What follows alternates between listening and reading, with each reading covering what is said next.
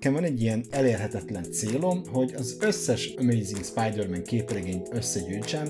De most eszembe jutottak a baseball kártyák, a kosárlabda kártyák, azok már ilyen tényleg ilyen, ilyen forintban kifejezhetetlen tételek.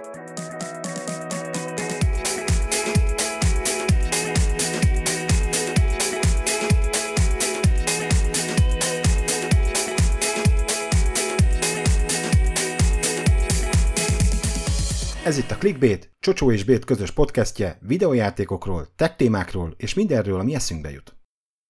Sziasztok! Én Bét vagyok, azaz Birkás Péter, állandó vendégem pedig Csocsó, azaz Smajká Péter, és ma egy egészen érdekes témával érkeztünk, ugyanis a héten Csocsó küldött nekem egy Messenger üzenetetemben volt egy fotó, és azt mutatta, hogy volt egy ócskásnál, és beszerzett olyan játékokat, mint a Diablo kettő, az Imperium Galactica kettő, az Operation Flashpoint, a Warcraft három és a Black and White, és hát ezek nem mai játékok. Az a kérdésem, Csocsó, hogy miért tetted ezt? Mármint, hogy miért vettél meg olyan játékokat, amikkel valószínűleg nem fogsz már játszani. Tehát, hogy berakod őket a pé cébe, és valószínűleg nem tudod őket telepíteni, vagy ha telepíted őket, akkor kódot kérnek. Tehát, hogy egyszerű a kérdés, miért vettél meg ilyen régi dobozos játékokat? Sziasztok, jobbat mondok, de sem tudom őket tenni egyébként a gépbe, mert nincsen optikai meghajtóm. Tehát ezek gyakorlatilag csak díszek jelenleg. És a válasz az az, hogy annak idején, amikor elkezdtem játszani, ezek a programok, hát nem mindegyik, de sok ezek közül azért nagy hatással volt rám. Az Imperium Galactica kettő az sokáig egy ilyen álom volt nekem, nem futott semmilyen gépen, tehát hogy legalábbis olyan nem, ami a közlemben volt, tehát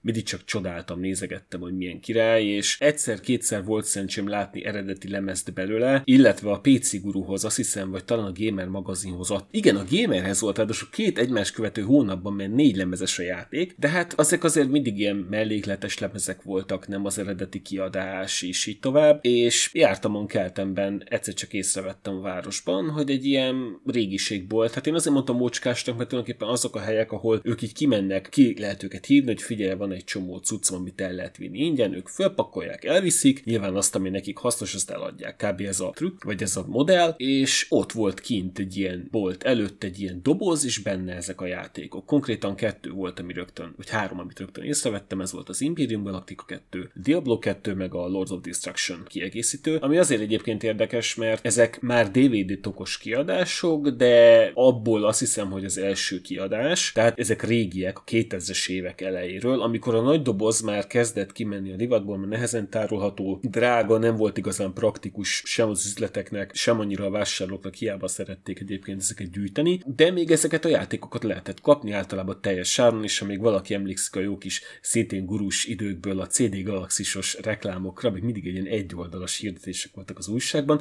ott lehetett sorgatni a nyálunkat. Én még emlékszem, hogy akkoriban a Diablo kettő Lord of Destruction volt hétezer forint, vagy hatezer-kilencszázkilencven forint, és az ugye pont ez a verzió volt, és hát szerintem nem kell nagyon mondani, hogy egy tizennégy-tizenöt éves gyereknek abban az időben nem minden esetben volt erre pénze. Ezeket a játékot akkor mi ezeket cserélgettük barátokkal, ismerősökkel, így úgy másoltattuk őket, tehát így lehetett egy játékot szerezni a kilencvenes évek végén, kétezres évek elején, és mire én oda jutottam, hogy rendesen játékokat gyűjtsek, addigra ezek már eltűntek. Nem is tudom egyébként, hogy a Black and White-ot például most, hogy azt mondtad, az ugye a Peter Molyneux-nak a híres játéka, már nem Bullfrog, már Lionhead, de még nem a Microsoftos időszak, ezt az í á adta ki egyébként, és szerintem máig talán a legjobb játék, amit Molyneux csinált, bár ebbe biztos sokan belekötnek, vagy mondanák, hogy nem így van, de én nagyon-nagyon szerettem, de hát mire én oda jutottam, hogy aktívan, rendesen játszak, gyűjtsek játékokat, vegyek játékokat, addigra azt már nem is lehetett kapni, és nem is vagyok meggyőződve arról, hogy ma egyébként ez be lehet bárhol szerezni rendesen, szerintem talán Gogon, de még ebben sem vagyok biztos, szerintem nem. Na mindegy, nem ez a lényeg, hanem hogy úgy nekem ezek szép emlékek, és úgy voltam vele, hogy hát először fölmarkoltam azt a három darabot, ami benn volt, mert bementem az üzletbe, és mondták, hogy ja, még van amúgy nálunk pár ilyen, úgyhogy megmutatjuk, és akkor onnan még válogattam, és ilyen néhány ezer forintot kell erről elképzelni, nyilván azt el lehet költeni másra is, de én nagyon nagy örömmel hoztam haza, és nem az az elsőn az elmúlt hónapokban, mert egy másik ilyen régiség per használt cikkboltban egy Quake kettőt szúrtam ki, és azt is megvettem, amiről meg azt érdemes tudni, hogy ez egy ezt vedd meges Quake kettő, abból az időben, amikor meg az ezt vedd megből tényleg nagyon királyjátékokat lehetett venni, egységáron kétezer forintért, azt hiszem volt a lila dobozos, az háromezer volt, azok voltak a szuper prémiumok, a Quake az csak kétezres volt, és hát egyszerűen tök jól megvannak ezek a játékok. Hozzáteszem, hogy az például már régen megvan nekem Steamen, azt hiszem talán konzol is megvan nekem, egy csomó játék megvan vagy ötször, tehát a Imperium Galactica egyébként pont nincs, de hogy például a Diablo az pont igen, és most ugye kijöttem ugye a remastered is, tehát hogyha valaki akar játszani vele, akkor most há dé grafikával konzolon is tud, meg pé cén is tud, meg amin akar tud Diablo kettőzni, a teljes csomaggal, tehát benne van a kiegészítő, és most jön ugye a negyedik rész, mikor ezt felvesszük, kb. Egy hét van már csak hátra megjelenésig, de nekem ezek mindig ilyen jó emlékek, és valahogy jó érzés így a polcomon tudni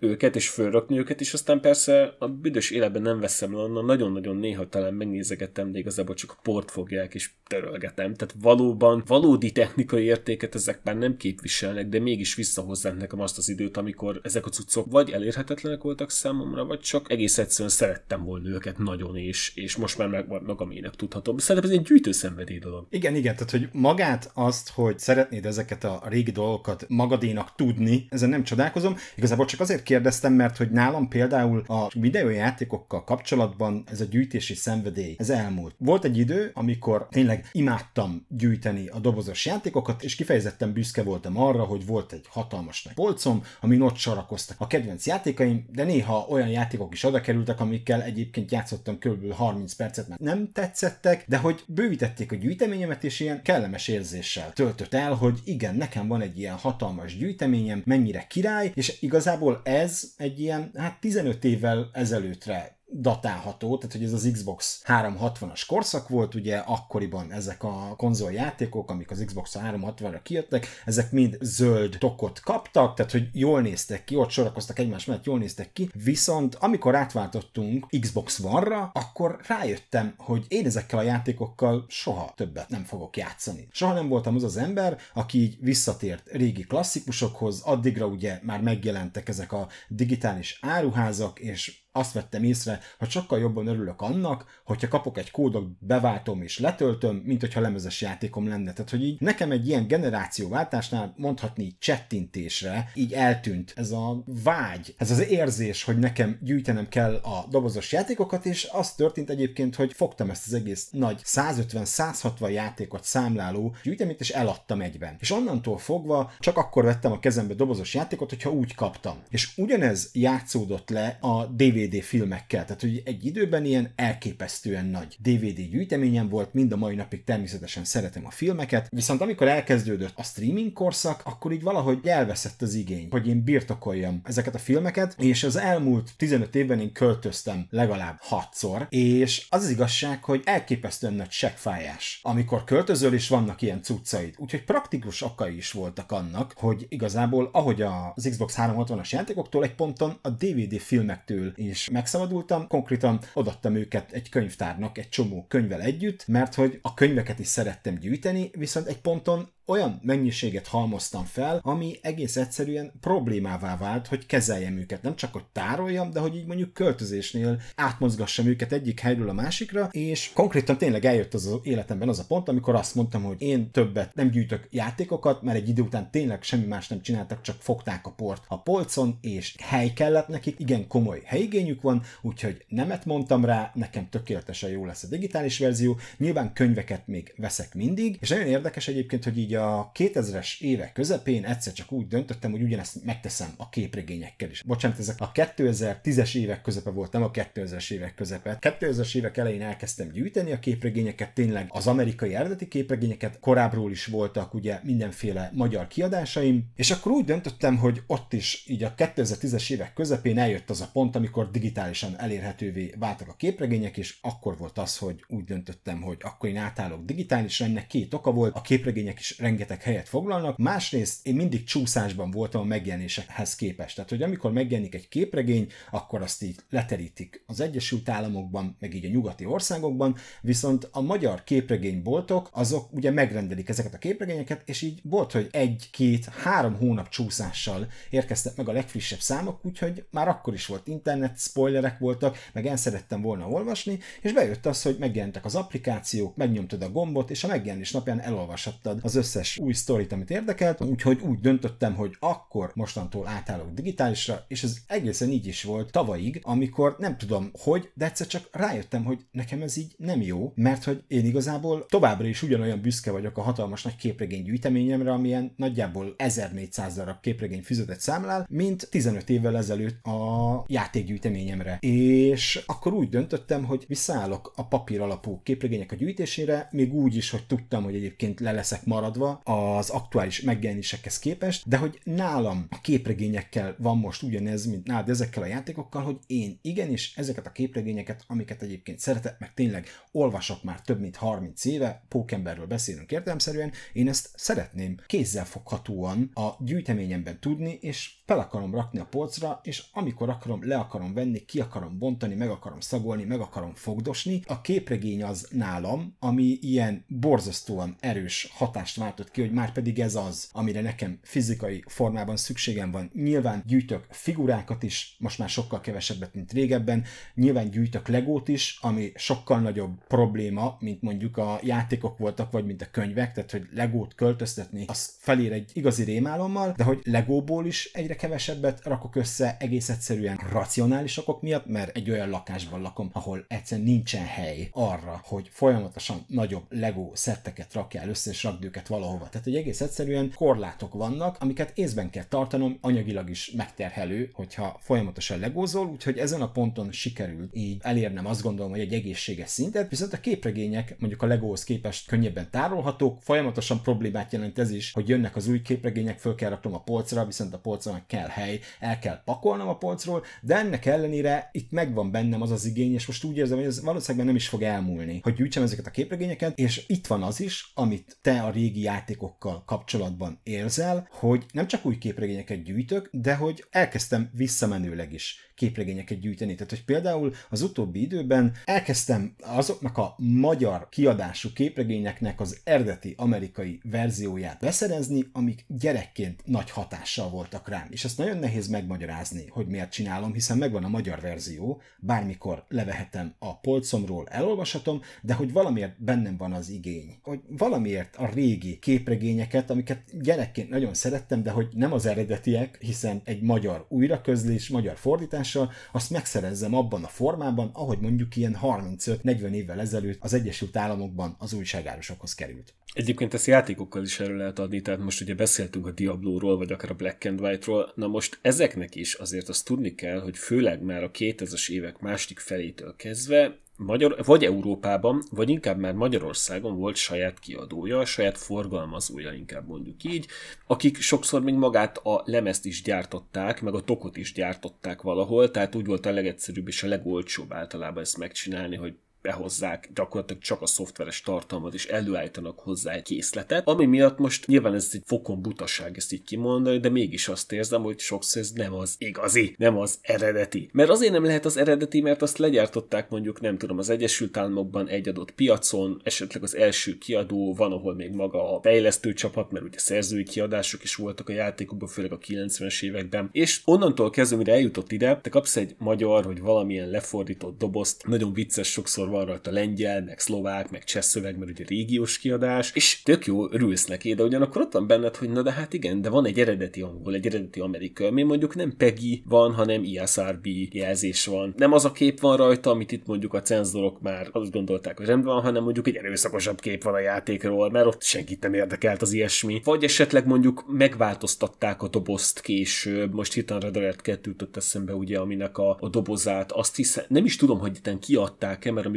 a játék megjelent, ugye nem sokkal voltunk túl a szeptember tizenegyedikei terrortámadások szomorú történetén, és akkor Amerikában először megjelent a játék úgy a dobozza, hogy rajta voltak a World Trade Center tornyai, vagy ezt gyorsan leszették róla, vagy legalábbis két olyan torony, ami nagyon hasonlít, nem is vagyok benne biztos, hogy az volt. Utána pedig kiadták újra, és ez is olyan, hogy lett egy eredeti kiadás, azt hiszem, ami nyilván a gyűjtőknek egy ilyen kincs lett, hogy abból még létezik. Míg a többén ugye ez már nincs, és aztán jött ugye a Jewel Case kiadás, ami dé vé dé tokos, jött a digitális kiadás, jött a sok-sok újra újra kiadásra. Játékoknál egyébként még azt is érdemes itt bevenni, bár bevallom, én sem gyakran játszom már régi játékokkal, és mint mondtam, be sem tudom őket tenni a pé cés verziókat a gépbe, de azért nagyon furcsa dolog, hogy manapság azok a játékok, amiket régen összeraktak és kiadtak, azok mára nagyon sokat változtak. Hiába veszed meg online, mert nem biztos, hogy ugyanazt kapod. Kiolóznak belőle dolgokat, lejárt licenszek miatt eltűnnek zenék, témák, képek, megváltozik a gameplay, kiadnak egy-két patchet, amiért átalakul, vagy nerfelnek valamit, ez egyébként single player játékoknál is így van, és azt látod, hogy játszanál valamivel, amiről neked van egy egész konkrét emléked, mondjuk tizenöt-húsz évvel ezelőttről, de az a verzió, amit te már egy online storefronton megszerzel, az már megváltozott. És persze mondhatnánk, hogy ezek apró változtatások, de akinek mondjuk konkrét emlékei vannak ezekről, vagy uram bocsánat, szeretné abban a formában látni ezeket a játékokat, ahogy azt eredetileg megalkották, és az alkotók úgy gondolták, hogy az úgy van jól, és úgy tették aranylemezre abban az időben, amikor még nem volt day one patch. Tehát az sem volt garantált, hogy a játék internet felhasználóhoz kerül, ugye? Azok az emberek, tehát mondjuk mint én, sokszor hoppon maradnak, és marad az online verzió. Elég sok, főleg egyébként például a gé té á-k ilyenek, de Need for Speed-eknél is azt hiszem van ilyen, hogy a zenék már nem mind ugyanazok. Hát sajnos ez van, ez szerintem valahogy vele járulja ennek a digitális kornak, és egyébként szerintem ez csak az én generációmat, már talán mi vagyunk az utolsókat, még ez úgy zavar, mert aki mondjuk már ebben ő fel, és az a természetes, ott ez már annyira nem lesz észre se vehető, hiszen a játék egy digitális verzió, egy online termék, amit letöltesz, aztán amíg megy a szerver, megy a szerver, amikor pedig már nem megy a szerver, akkor ágyő és letöltesz egy másikat a különböző storefrontokból. Szóval ennek, ennek van egy ilyen generációs szakadék jellege is, amit én egyébként magamon teljes mértékben érzek, de ugyanakkor, ahogyan mondtad, bennem is megvan az, hogy úgy néha megnézegessem ezeket, és ritkán de van, hogy úgy odállok a polcra, vagy van egy-két szekrényem néha tele ilyen vackokkal, és benézegetem őket. Semmi értelme nincsen, hasznuk soha nem lesz, és igazából a relatív értékük nulla, tehát ezek papírdobozok, alapvetően műanyag korongokkal, amiken valószínűleg olyan adaton, ami már nem is működik, de megvan az az érzés, hogy ez, hogy ez valahogy örömet okoz, és akkor még egyébként nem beszéltem a különböző collector's editionökről, amiket én különösen kedvelek, bár azokat tenni valahova tényleg rémálom, és nagyon sok egyébként gagyi.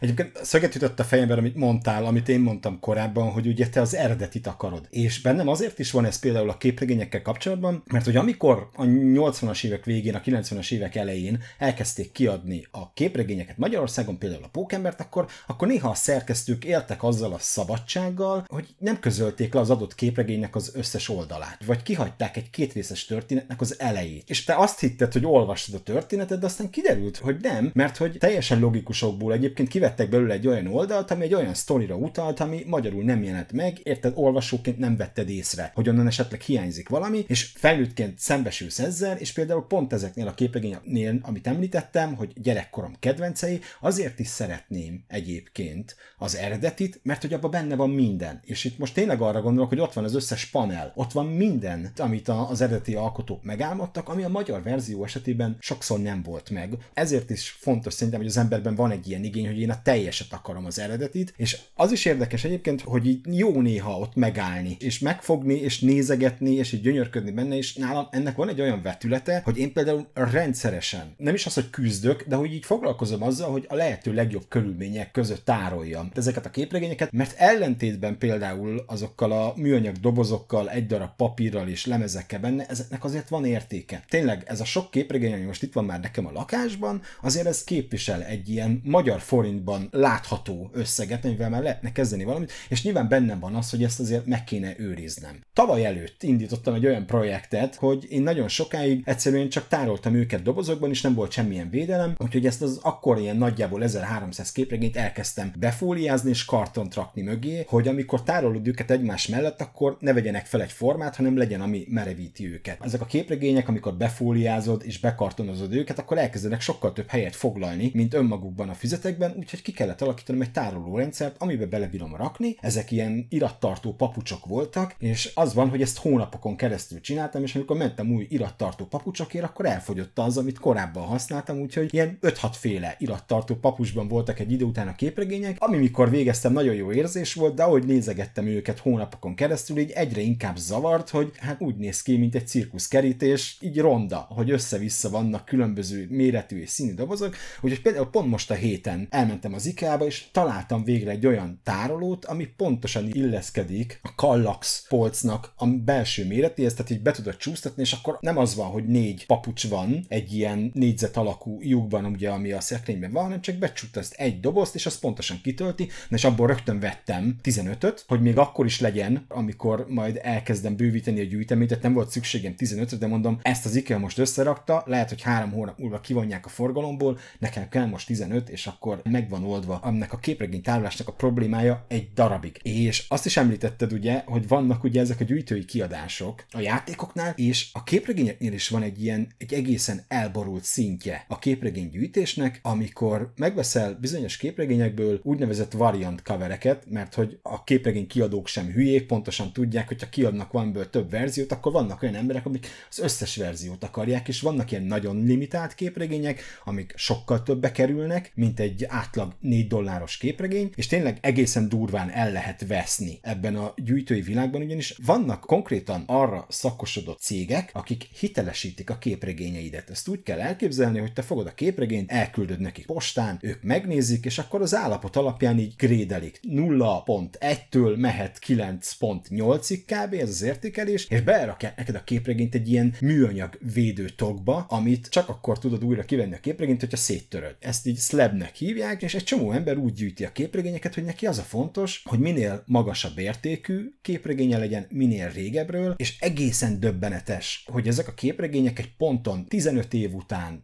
húsz év után, harminc év után, ötven év után ilyen döbbenetes összegekért kelnek el, és ezt fokozza, hogyha mondjuk valamelyik alkotó aláírta a képregényt. És ez az aláírás is úgy működik egyébként, hogy ezek a cégek, akik említettem, hogy végzik ezt a grédelést, ezek konkrétan ott vannak mondjuk egy ilyen hatalmas nagy Comic-Conon, vagy például ott voltak a Star Wars Celebration-ön, ahol ugye megfordultam áprilisban, és akkor te fizetsz nekik azért, hogy valaki oda megy veled a dedikáló művészhez, megnézi, bizonyítja, hogy tényleg az az ember dedikálta neked a képregényt, arról kapsz egy papírt, egy certifikátet, és utána ők elviszik a képregényedet, becsomagolják, neked grédelik, visszaküldik, és lesz egy becsomagolt műanyagtokban lévő képregényed, ami mellé még van egy hitelesítő papír is, hogy ez tényleg az dedikálta, akiről állított, hogy dedikálta. Voltam ugye Las Vegasban januárban, és ott mentem be egy képregényborban, és ott láttam például a Titkos háborúnak nagyon híres Marvel történet, azt a részét, ahol Pókember megszerzi a fekete szimbióta ruhát, és ott volt az eredeti képregény aláírva, az egyik alkotó még rajzolt is a borítóra, ami még tovább növeli elméletileg az értékét, én ezt már rongálásnak tartom, tehát hogy én azt sem szeretem egyébként, hogy dedikálják a képregényt, mert hogy összefirkálják konkrétan a képregényt, de hogy erről megosztanak a vélemények, és benne volt ebben a tokban, aztán valahol kilenc körüli értéke volt, és kétezer dollár. És mellette ott volt egy Venom első szám, ami szintén dedikálva volt, rajzolva volt rá, háromezer dollár. Tehát, hogy itt most mindenkinek hagyok egy kis időt, hogy kiszámolja, hogy ezek mennyit jelentenek magyar forintban, és ezek még a nem a legdrágábbak. Szóval néha egészen döbbenetes, hogy ez a gyűjtési mánia, ez milyen szinteket tud megütni. Ha belegondolok, én ilyen kis csikó vagyok ezen a területen, és néha elgondolkodok azon, hogy én is szeretnék ilyen grédelt képregényt, és akkor rá kell jönnöm, hogy azt a pénzt szerintem már logikusan nem éri meg, hogy neked legyen egy papírod arról, meg egy műanyag dobozod arról egy képregénnyel, amit aztán soha többet nem tudsz elolvasni, mert nem lehet kivenni a tokból, hogy ez egy nagyon jó minőségű képregény, és hogy oké, hogy ez megdobja az árát, de hogy nekem ez ilyen nagyon furcsa dolog, hogy azért kezdesz el gyűjteni dolgokat, hogy majd az idő múltával esetleg elad őket, mert nagyon sokba kerülnek. Tényleg ezzel csak azt akartam elmesélni, hogy néha egészen elborult, hogy a gyűjtőszenvedély, ami kiterjed mindenre, a Legótól kezdve az akciófigurákon át a bélyegekig, a szalvétákig, a videójátékok és a képregény, hogy döbbenetes néha számomra, hogy milyen üzlet épült a köré, hogy az emberek szeretnek gyűjteni dolgokat. Hát és akkor még az olyan cuccokról nem is beszéltünk, amiket úgy gyűjtenek az igazi hardcore gyűjtők, hogy azok a termékek mondjuk soha nem jelentek meg. Például ugye Legót említettél, ott nagyon híres az, azt hiszem az Apache helikopter Legó, amit... Nem Apache volt, Osprey. Az, az, az, az. Az a készlet, az kikerült raktárakba. És az eBay-en te is találhatsz iszonyatos árakon. És ezeket persze már nem úgy rakják fel, meg a gyűjtői oldalakon sem úgy érték, hogy figyelj, ennyibe kerül, hanem nagyon sokszor ugye biddelik, hogy lehessen rá szavazni, hogy mennyi pénzért. De videójátékokban is nekem eszembe jutnak ezek a nagyon szürreális sztorik. Ez az a kategória, amit egyébként szerintem már Európában sem nagyon dívik, ez inkább ilyen amerikai dolog, ezek az első konzolos játékok, sealed, vagy akár, bocsánat, van a sealednek, tehát a fóliázottnak egy még nagyobb értékű változata, amikor a üzletekben ez a műanyag keret, ez a case, ebben van a játék. És akkor még az is számít, hogy például a rajta lévő ilyen holografikus árcédula az milyen állapotú. Meg ezeket a dolgokat mind mérik, és akkor például most egyetlen híres cuccot mondok, ami az összes ilyen videójáték gyűjtőnek ilyen, ilyen szent grál és unikornis, mert nagyon kevés van belőle, az a Nintendo Championships nevű ilyen korai, mondhatnánk, hogy esport próbálkozásnak, az amerikai Nintendónak voltak ilyen bajnokságai, amiket egyébként a Wizard című film ikletett, és annak megjelenéséhez időzítették, azt hiszem nyolcvanhárom és nyolcvanöt között futottak ezek a versenyek. Ez úgy nézett, hogy lehetett jelentkezni a Nintendo Power magazinban, és ha szerencsés voltál, elég jó rekordokat értél el Super Mario-ban, meg még mit tudom én miben, akkor elmehettél ezekre, és akkor ott egy különleges cartridge-el kellett versenyezni, amin három játéknak volt a rövidített timing demója, tehát olyan verzió, ami folyamatosan mérte a teljes időben, és ezekből is lett két verzió, volt egy olyan különleges cartridge, ami ezüstös volt, és volt, ami aranyszínű volt, és azt hiszem az volt a különbség, hogy az ezüstösöket használták az elődöntőkön, a döntőn pedig az aranyat. Ezt úgy vegyétek, hogy ez egy Nintendo Entertainment System cartridge, tehát egy nagyjából húsz centi magas és tizenöt centi széles műanyag valami, amin van egy matrica, hogy Nintendo, és az, hogy arany, azt nem úgy kell értelmezni, hogy aranyból készült, hanem gagyi aranyszín műanyagból fröccsöntötték. Kimondottan rossz egyébként a minősége, akinek ilyenje van, azt meg tudja mondani, hogy kopik, csúszik, olvad, egyszerűen nem arra lett kitalálva, hogy emberek negyven év múlva több tízezer dollárt vagy százezer dollárt fizessenek érte, de egyébként ez történik, és amikor egy-egy ilyen példány megjelenik az interneten valahol, valamelyik gyűjtőnél, akkor ott ilyen házak értékének megfelelő, meg sportkocsik, szuperautók értékének megfelelő összegek cserélnek gazdát, és olyan gyűjtőköz kerülnek, akik hasonlóan védik, mint amit most mondtál, hogy ilyen páncélszereknél, ilyen trezorokban, golyóálló üveg mögött, és egyébként mert ezek a cuccok is ugye olyanok, mint mondjuk a könyvek, hogy idő után azért tönkre megy a műanyag és a papír is, van amelyiket légkondicionált helyen tartják, hogy a műanyag minél tovább megtartsa az állapotát, meg a rajta lévő festék. Szóval vannak ilyen teljesen elborult részei ezeknek a gyűjtéseknek, és egyébként nem is kell annyira messzire menni az, hogy az ember ebbe bele süppedjen. Nekem volt egy idő, amikor nagyon-nagyon gondolkodtam néhány játék beszerzésén, és azok korán sem voltak ezek a kategóriák, hanem szintén a gyerekkoromból egy-két programnak az eredeti verzióra vágytam, amit úgy kell venni, hogy ezek még nagy flopis, amigás, vagy épp hogy doszos játékok, tehát például a Test Drive kettő The Duel nekem mindig nagyon nagy kedvencem volt, vagy akár a Stance, és abból próbálj megszerezni egy nagy dobozos verziót. Vannak, árulnak a neten, általában az eBay-en, eszméletlen összegekért, több százer forintokra kell gondolni, van amikor már félmillió, és akkor egy ilyen gyűrött doboz, amit még legalább ennyire be kell hozatnod valahonnan, vagy Kanadából, vagy Texas, valahonnan valaki talán becsomagolja, reménykedsz, hogy nem vernek át, és utána kapsz egy, egy lemezt, ami amúgy közben semmire nem jó azon kívül, hogy nagyon szép és örülsz neki, bár a szép itt is relatív rátább, ezek borzasztó állapotban vannak. Tehát egy kartondobozt ezerkilencszáznyolcvanegyben nem arra készítettek el egy videójátékhoz, hogy negyven-ötven évben megvett. Tehát ezek ilyen nagyon érdekes dolgok, hogy ezek mennyire pörögnek, és egyébként van egy csomó játék, aminek a különböző régiós kiadásai legendásak. Például nagyon klasszikusak a Silent Hill játékok. Át kellene neveznünk ezt a podcastet, hogy Silent Hill kettő podcastra lassan. Pókember és Silent Hill.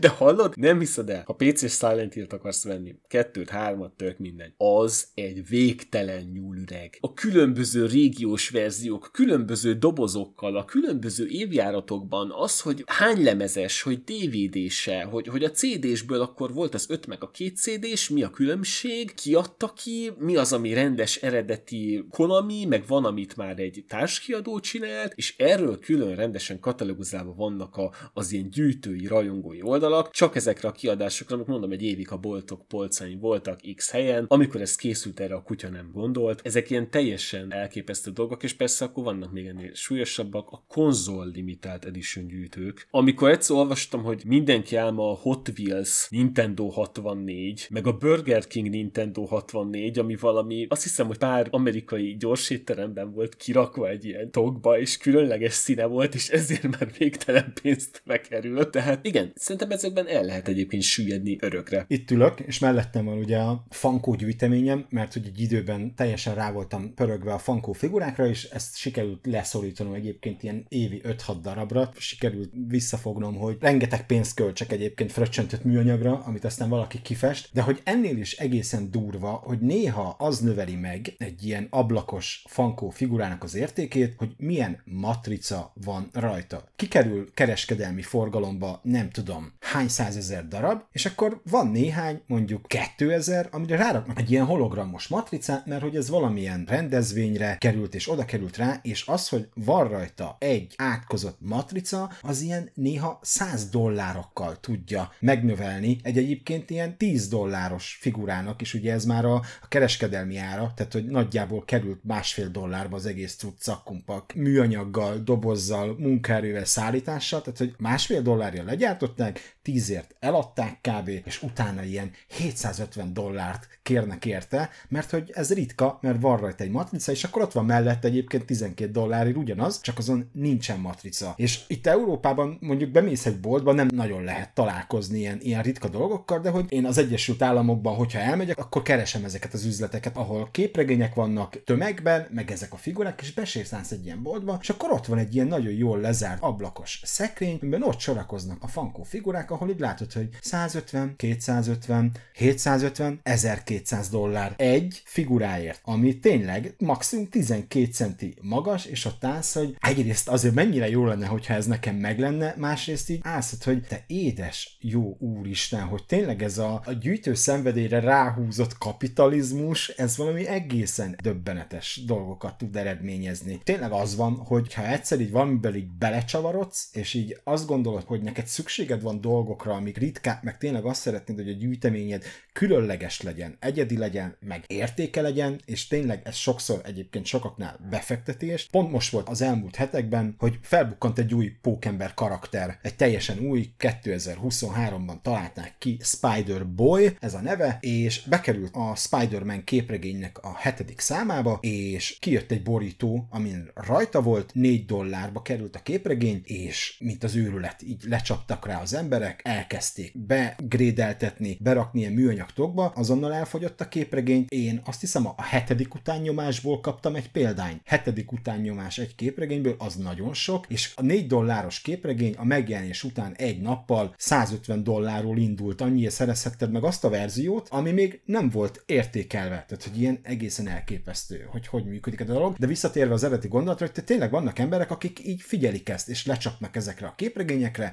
szépen begrédelik, és mondjuk két év múlva egy ilyen képregényért elkérhetnek ötszáz dollárt, miközben négyért vették. Döbbenet, tényleg döbbenet. Mondjuk ez már inkább életforma szerintem. Ez már nem is annyira hobbi, hanem annál egy következő fokozat, amikor tényleg pénzügyi befektetés is, ez életednek egy jelentős részt kitesz, hogy ezzel foglalkozol, a gyűjteményed gondozása, gondolom, ha egy bizonyos értékű gyűjteményed van, akkor annak már a biztosítása sem kutya. Arra is figyelni kell, hogy mondjuk itt tudom én hagyatékban, hogy hagyod magad után. Például most eszembe jutottak a baseball kártyák, a kosárlabda kártyák, amik ugye a tízes, húszas években már, már akkor is jelentősen pörögtek, és azok már ilyen tényleg ilyen, ilyen forintban kifejezhető tételek, amiket egyébként a Christie's-ben szoktak árverezni, és ez úgy néz ki, hogy az árverezés, ezt meghirdetik online, lesz egy ilyen árverés, és jönnek a gyűjtők. A random ember már nem is fog ezekre licitálni, hanem általában meghívásos, és X kategóriájú gyűjtők azok, akik mehetnek, mint ahogyan a műkincseknél általában, hogy nem akárki fogja ezeket beszerezni, igen, exkluzív körök ezek. Azt mondod, hogy nagyon sokan ugye ezt ilyen életvitelszerűen űzik, és biztos, hogy van ilyen, de hogy én benn vagyok ilyen amerikai csoportokban, ahol emberek kép képregényeket gyűjtenek, és szeretik egymással megosztani, hogy mit szereztek meg minden, és nem hinnéd el, hogy ott ott egészen más kultúrája van ennek, mint nálunk. Tehát, hogy én itthon ezzel az ezernégyszáz képregényel, amit van a polcon, én azt hiszem, majd hogy nem mondhatom, hogy egy picit különlegesnek számítok. És akkor látom ott az embereket, pince és ilyen fém állványok, amiken vannak ilyen kifejezetten képregény tartó dobozok, és akkor mondja a csávó, hogy neki meglett a huszonötezredik képregénye. És így mi van? És így látom a fotókat, néha vannak ilyen, nem azt mondom, hogy challenge-ek, de hogy ilyen community posztok, hogy mutasd meg, hogy te hogy tálod a képregényedet, fölmész, és így nem hiszed el. És tényleg vannak emberek, akik tényleg annyira szenvedélyesek, és ilyen hatalmas nagy boldogsággal közlik, hogy úristen, ennek az ezerkilencszázhetvenötben futott sorozatnak, amiből összesen harminchat szám volt egy, egy szériában, végre sikerült megszereznem a nyolcasat, amit már tizenkét éve keresek, és tényleg ott van, és így látod, hogy hova hozzájuk képest, én tényleg én ilyen csicskamókus vagyok. Így én itt Európában így próbálkozok a képregénygyűjtéssel, és egészen döbbenet, hogy ott, ott életvitelszerűen mennyire komolyan veszik azt, hogy ők gondozzák a képregénygyűjteményüket, és így látod, hogy ezek az emberek nem azért veszik a képregényeket, hogy ebből nekik később a vagyonuk legyen, mert egyébként néha ilyen hatvan éves emberek osztanak meg, akik így nem tudom, az elmúlt negyven évet azzal töltötték, hogy képregényeket gyűjtöttek, mert az a szenvedélyük, és egészen elképesztő látni. És biztos tényleg, hogy vannak olyanok, akik azért gyűjtik ezeket a dolgokat, hogy megveszik, várnak egy picit, aztán eladják még többért, amiért vették, de vannak ezek a teljesen őszinte, a gyűjteményük után szeretettel viselő emberek, akik egyszerűen csak például szeretik megosztani, hogy nekik miük van, és szeretik megosztani másokkal, amikor mondjuk sikerül összehozniuk egy teljes sorozatot, ami nem könnyű. Legyen szó bármilyen harminc-negyven éves képregényről, hogy jó állapotú legyen, meg tényleg ne hiányozzon belőle semmi, meg mindent, tehát ez nem könnyű beszerezni, úgyhogy én tökre átérzem. Néha tényleg csak ott ülök a monitor előtt, és csipázok, hogy hát, hogy én egyébként tényleg sehol nem vagyok ezekhez az emberekhez képest. Egy dolog eszembe jutott erről. Teljesen mindegy, hogy ki hol tart a gyűjteményében, mindenkinek van valami, egy ilyen unikornis cucc, ami azt mondaná, hogy az úgy, jó, hát ha nem is fejezni be a gyűjtő szenvedélyét, nem is elégítenétek, és ki teljesen, de az lenne a mind Dagobert bácsinak a varázs egy centes, hogy így betesznéd a gyűvetbe, és azt mondanád, hogy ez a cucc, amire egész életembe vártam, a győzelem. Neked van-e ilyen? Nekem van. Ha gondolod, elmondom játékból, bár olyasmi, amit mindenki ki fog röhögni, hogy mi az. Kezdte. Képzeld el, kétezer-háromban, amikor a Half-Life kettő forráskódját ellopták, és abból ugye kikerekedett a netre ez a bétaként összeolózó változat, akkor ezt, azt hiszem talán Oroszországban kiadták lemezem dobozosan. Én egyetlen fotót találtam a neten, amit egyébként mások is, hogy láttam, nyomoztak, és senki sem tudja, honnan van, és hogy hány darab készült bele, de valahol ezt lehetett kapni. Semmi nyoma, nagyon nehéz rá találni, én egy idő után fel is adtam a keresgélés, bár persze biztos vannak nálam sokkal ügyesebb internet huszárok, akik mélyebbe tudnak menni ebben a nyúlüregben, de én az az, amire azt mondom, hogy figyelj, a gyűjtemény csúcsa. Tehát Half-Life kettő fanatikusként megszerezni a bétából kiadott eredeti Half-Life kettőt, hát azt mondom, hogy csodálatos, egyébként a dobozképen így a bétából a karakterek vannak így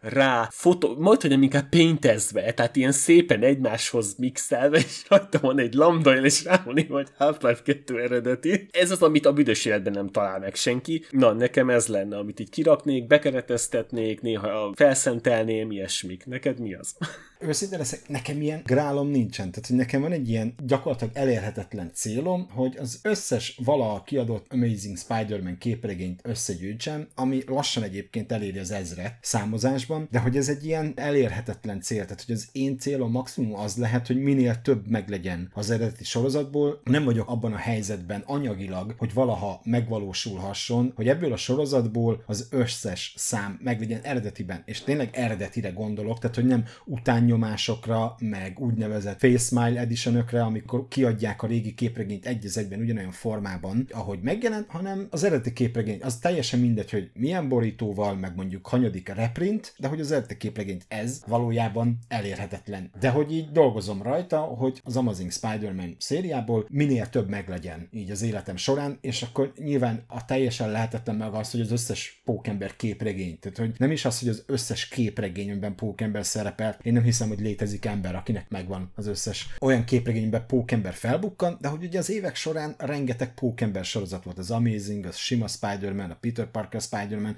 a Sensational Spider-Man, a Spectacular Spider-Man, a Web of Spider-Man, és még tudnám folytatni ezt a sort, tehát hogy ezt így elengedtem már nagyon régen, hogy összegyűjtsem az összes ilyen képregényt, de hogy arra törekszem, hogy az Amazing Spider-Manből minél több bekerüljön a gyűjteményembe. Azt gondolom, hogy lehet az a konklúziónk így a gyűjtéssel kapcsolatban, hogy egyébként gyűjteni nagyon jó dolog, meg szerintem mindenkinek kell, hogy legyen valami, amiért rajong, és így örömmel tölti el, hogy neki van egy ilyen gyűjteménye, ez lehet tényleg bélyeg, lehet egy könyvgyűjtemény, lehet egy figuragyűjtemény, lehet egy játékgyűjtemény, lehet egy képregénygyűjtemény, viszont azt gondolom egyébként, hogy nagyon oda kell figyelni arra, hogy ezek a gyűjtemények és a gyűjtés így ne vegyék át az uralmat az életed fölött. Nagyon könnyű beleesni a nyúlüregébe, nagyon nehéz sokszor racionalistának maradni, amikor a gyűjteményedről van szó, úgyhogy én mindenkinek azt javaslom, hogy gyűjtsétek, amit szerettek, csak ésszel gyűjtsétek, amit szerettek, hogy ne menjen rá az életetek, a pénzetek, a párkapcsolatotok, bármitek. Ez a Clickbait podcastnek az eheti jó tanácsa minden hallgatónk számára, és ezen a ponton meg is köszönjük, hogy velünk tartottatok, és két hét múlva ismét jelentkezünk majd egy új epizóddal. Addig is legyetek jók, nagyon szépen köszönjük a figyelmet, sziasztok! Zárásként egy emlékeztető. A Clickbait egy Twitch stream vágott verziója, ha szeretnéd élőben követni a felvételt, kövess be minket a Twitchen. Link a leírásban.